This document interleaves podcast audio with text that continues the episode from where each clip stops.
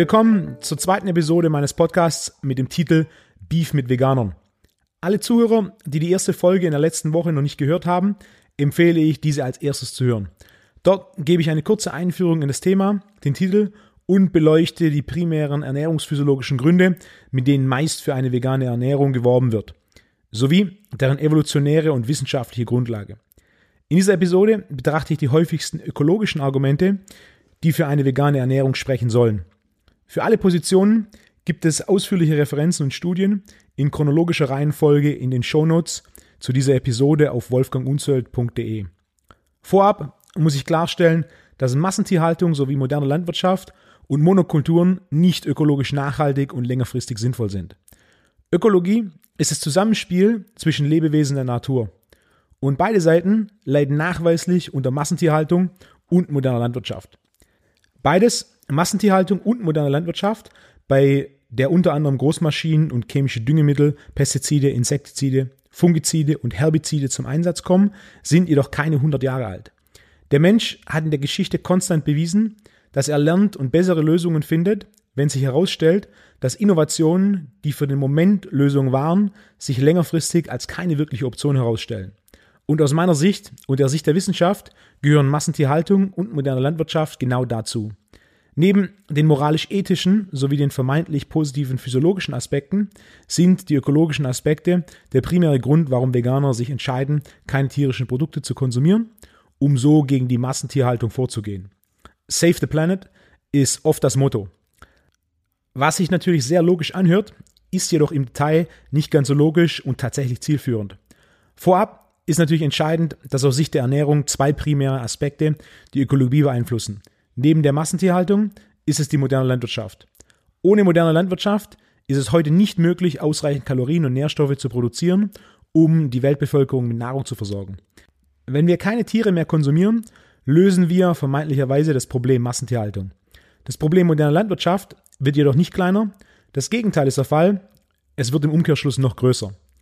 Ein ökologisches Argument, das man meist als erstes hört, ist, dass ein kompletter Verzicht an Konsum von tierischen Produkten und die damit verbundene Reduktion von Treibhausgasemissionen ein wichtiger ökologischer Schritt sei. Eine Studie, die im PNAS Journal veröffentlicht wurde, zeigt jedoch auf, dass ein Modell ohne jegliche Viehzucht die Treibhausgasemissionen in den USA nur um etwa 2,6 Prozent reduzieren würden. Dieses theoretische Modell wies jedoch auch darauf hin, dass in diesem Szenario gleichzeitig dann jedoch nicht mehr die Versorgung der US-Bevölkerung mit Nahrung sichergestellt sei, so dass entweder mehr Landwirtschaft betrieben werden oder mehr Nahrung importiert werden muss, was dadurch wieder zu weiteren Treibhausgasemissionen führt. Dieses Beispiel zeigt klar, dass Ökologie keine einfache 1 plus 1 gleich 2 Rechnung ist. Im Sinne von Viehzucht trägt zur Treibhausgasemissionen bei, also stellen wir Viehzucht ein und somit werden die Treibhausgasemissionen reduziert. Das ist faktisch in relevanter Höhe und vor allem in Anbetracht der Alternativlösungen bzw. Opportunitätskosten nicht die Lösung. Zu den Treibhausgasemissionen und Tierzucht gibt es eine Studie, die sehr viel Aufmerksamkeit bekam, da sie ergab, dass die Tierproduktion für etwa 18 Prozent der globalen Treibhausgasemissionen verantwortlich ist.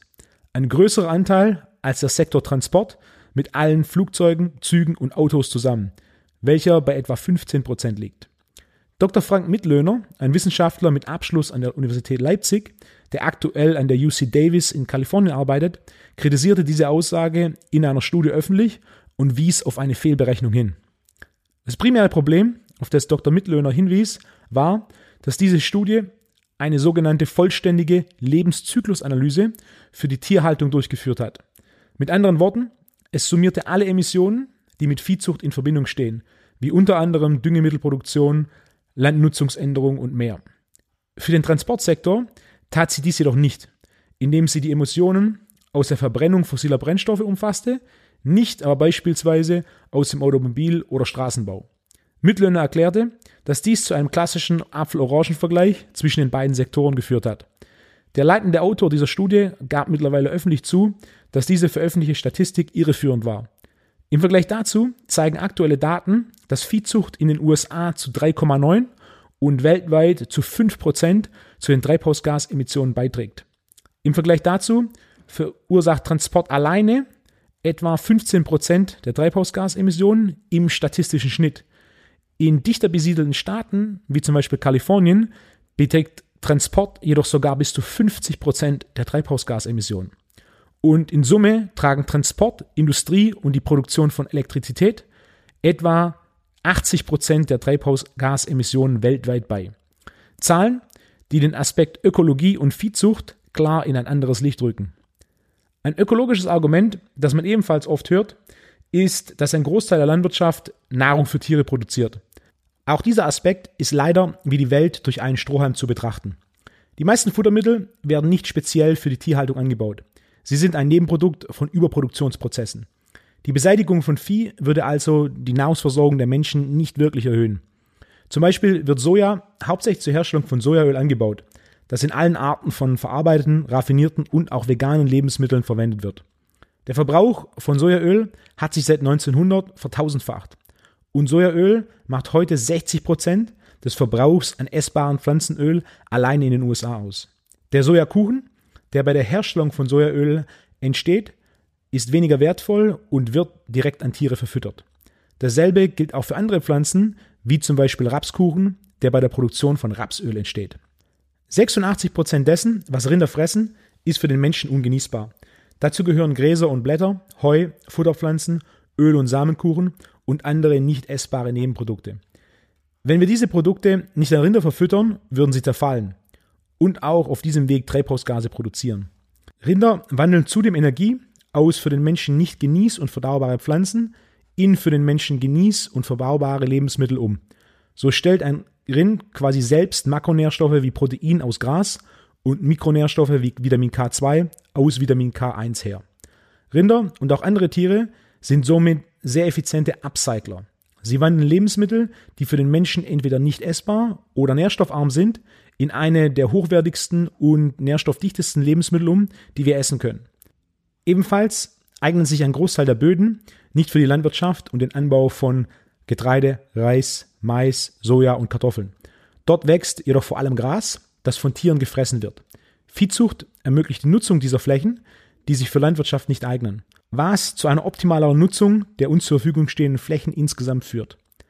Ein weiterer ökologischer Mythos über die Umweltauswirkung der Fleischproduktion ist, dass die Herstellung von Fleisch eine enorme Menge an Frischwasser benötigt. Es kursiert die Behauptung, dass man etwa 15.000 Liter Wasser braucht, um ein Kilo Rindfleisch zu produzieren. Selbst bei konventionellem Rindfleisch ist der überwiegende Teil, etwa 94 Prozent, des zur Herstellung verwendeten Wassers sogenanntes grünes Wasser. So wird Regenwasser bezeichnet, das im Boden gesteichert ist. Dieses Wasser nehmen Pflanzen während der Wachstumsphase auf und über die Pflanzen konsumieren die Tiere dieses Wasser. Die restlichen 6% sind blaues Wasser, das sowohl in der Industrie als auch im häuslichen Gebrauch zur künstlichen Bewässerung oder zur Herstellung von Produkten benutzt wird. Dieses Wasser wird auf Oberflächengewässern wie Bächen, Flüssen und Seen oder dem Grundwasser entnommen. Und teilweise aus grauem Wasser, das während dem Gebrauch so stark verunreinigt wird, dass es als unbrauchbar gilt und die Menge, die im Prinzip dazu nötig wäre, das verschmutzte Wasser so weit zu verdünnen, dass das Wasser wieder eine, die Qualitätsstandards erreicht. Pflanzenschutz und Düngemittel sind häufige Ursachen für die Verschmutzung, die jedoch mehr mit Landwirtschaft als mit Viehzucht in Verbindung stehen. Bei Weiderind stammt ein noch höherer Prozentsatz, etwa 97 Prozent des Wassers, aus Regen und nur 3 Prozent stammen aus Bewässerung, also blauem und grauem Wasser. Somit benötigt selbst konventionelles Rind nur etwa 900 Liter blaues und graues Wasser pro Kilo, was weniger als die Menge ist, die benötigt wird, um ein Kilo Avocados, Mandeln, Walnüsse, Reis oder Zucker herzustellen. Außerdem gibt es genau genommen so etwas wie den Verbrauch von Wasser nicht wirklich. Wasser durchläuft grundsätzlich immer einen Zyklus. Bei Tieren wird das Wasser primär als Urin wieder an das Land zurückgeführt. Das sind die drei häufigsten ökologischen Argumente. Die Treibhausgasemissionen, die Ineffizienz durch Produktion von Tierfutter durch Landwirtschaft und der Wasserverbrauch. Diese spielen basierend auf Fakten klar eine Rolle. Basierend auf den Fakten ist der Effekt jedoch bei weitem nicht so groß und relevant, wie oft propagiert. Darüber hinaus ist aus meiner Sicht der Grundgedanke der Ökologie die entscheidende Basis dafür, warum Fleischkonsum grundsätzlich aus ökologischer Sicht nicht nur vertretbar, sondern sogar entscheidend ist. Ökologie ist wie zu Beginn schon erwähnt das Zusammenspiel zwischen Lebewesen und der Natur. In Bezug auf Nahrung ist hier sicher eines der größten Missverständnisse unserer Zeit die Existenz einer Nahrungskette. Und die Idee, dass der Mensch an der Spitze dieser Nahrungskette steht, was faktisch falsch ist. Jeder Mensch wird irgendwann selbst Nahrung. Primär für Bakterien und Würmer, die jeden Bestandteil des Menschen, Haut, Haare, Muskeln, Organe und Knochen, in Erde verwandeln. Die Nährstoffe dieser Erde werden dann primär von Pflanzen absorbiert. Der Großteil der Pflanzen und die in ihnen gespeicherten Nährstoffe werden dann von Tieren und ein Teil der Pflanzen auch direkt vom Menschen aufgenommen. Der Mensch erhält seine Nährstoffe durch Pflanzen und Tiere und gibt diese Nährstoffe dann wieder an die Erde ab. So ist es keine Nahrungskette, sondern ein Nahrungszyklus. Ein Nahrungszyklus, der über Millionen von Jahren optimiert wurde. Unter anderem durch die Entdeckung des Feuers, die Entwicklung der Landwirtschaft und die Kultivierung unserer Ernährung. Neben diesen primär ökologischen Punkten ist mir sicher noch ein Punkt wichtig, der von der Ökologie in den Bereich Moral und Ethik übergeht. Regelmäßig höre ich die Aussage, ich esse keine Tiere, somit müssen für mich keine Tiere sterben. Auch das mag sich logisch anhören, ist es jedoch definitiv nicht. Eine Studie aus dem Jahr 2018 betrachtete die Auswirkungen der Pflanzenzucht auf den Tod von Tieren. Mit dem Ergebnis, dass in den USA alleine etwa 7 Milliarden Tiere jedes Jahr direkt und indirekt durch Landwirtschaft und Pflanzenzucht getötet werden. Diese Statistik beinhaltet neben dem Tod von Mäusen auch Vögel, die durch Pestizide getötet werden, Fischsterben durch Düngemittelabfluss sowie Reptilien- und Amphibienvergiftungen durch den Verzehr giftiger Insekten. Der Autor Matthew Evans präsentiert in seinem Buch On Eating Meat Ebenfalls Hochrechnungen, die zeigen, dass in Australien jedes Jahr etwa eine Milliarde Tiere durch Landwirtschaft getötet werden. Und im letzten Jagdjahr wurden allein in Deutschland über 830.000 Wildschweine erlegt, mit dem primären Ziel, die Landwirtschaft durch von Wildschweine verursachten Wildschweden an Getreide und Mais zu schützen. Ganz gleich, ob wir Tiere direkt zum Konsum töten oder nicht.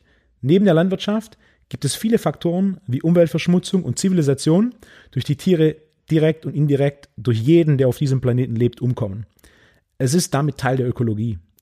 Die Welt durch einen Strohhalm zu betrachten, ist kein ganzheitlicher und damit tatsächlicher Lösungsansatz. Zu keinem Zeitpunkt in der Geschichte waren wir in einer solch privilegierten Situation wie der heutigen Zeit, die tatsächlich erlaubt, dass die Idee, komplett auf tierische Lebensmittel zu verzichten, ermöglicht. Privilegien zu missbrauchen ist jedoch kein intelligenter und nachhaltiger Ansatz. Tiere sind ein wichtiger Bestandteil unserer Ernährung und unserer Ökologie. Eine rein pflanzliche Ernährung ist ausschließlich im Rahmen moderner Landwirtschaft möglich. Und moderne Landwirtschaft bringt neben der Massentierhaltung viele physiologische und ökologische Nachteile mit sich. Ziel muss eine fortschrittlichere, nachhaltigere und ökologischere Viehzucht und definitiv auch eine fortschrittlichere, nachhaltigere und ökologischere Landwirtschaft sein. Ein Teil eines großen Ganzen zu dämonisieren, ist keine Lösung. Das hat die Geschichte mehr als einmal gezeigt. Tierische Lebensmittel sind nährstoffreiche und essentielle Bestandteile der Ernährung des Menschen, zusammen mit pflanzlichen Lebensmitteln. Deshalb empfehle ich grundsätzlich eine Ernährung, die halb vegan und halb carnivore ist. Quasi eine 50-50-Diät. Tier und Pflanze. Und aus beiden Gruppen die in der jeweiligen Situation bestmögliche Qualität mit den geringsten möglich verarbeiteten Lebensmitteln aus der bestmöglichen, nachhaltigen und ökologischen Aufzucht und Anbau. In diesem Sinne, viel Erfolg mit der bestmöglichen, nachhaltigsten und ökologischsten Ernährung, die für dich in deiner Situation möglich ist, im Rahmen des so wichtigen Prinzips Progression vor Perfektion. Bis zur nächsten Episode.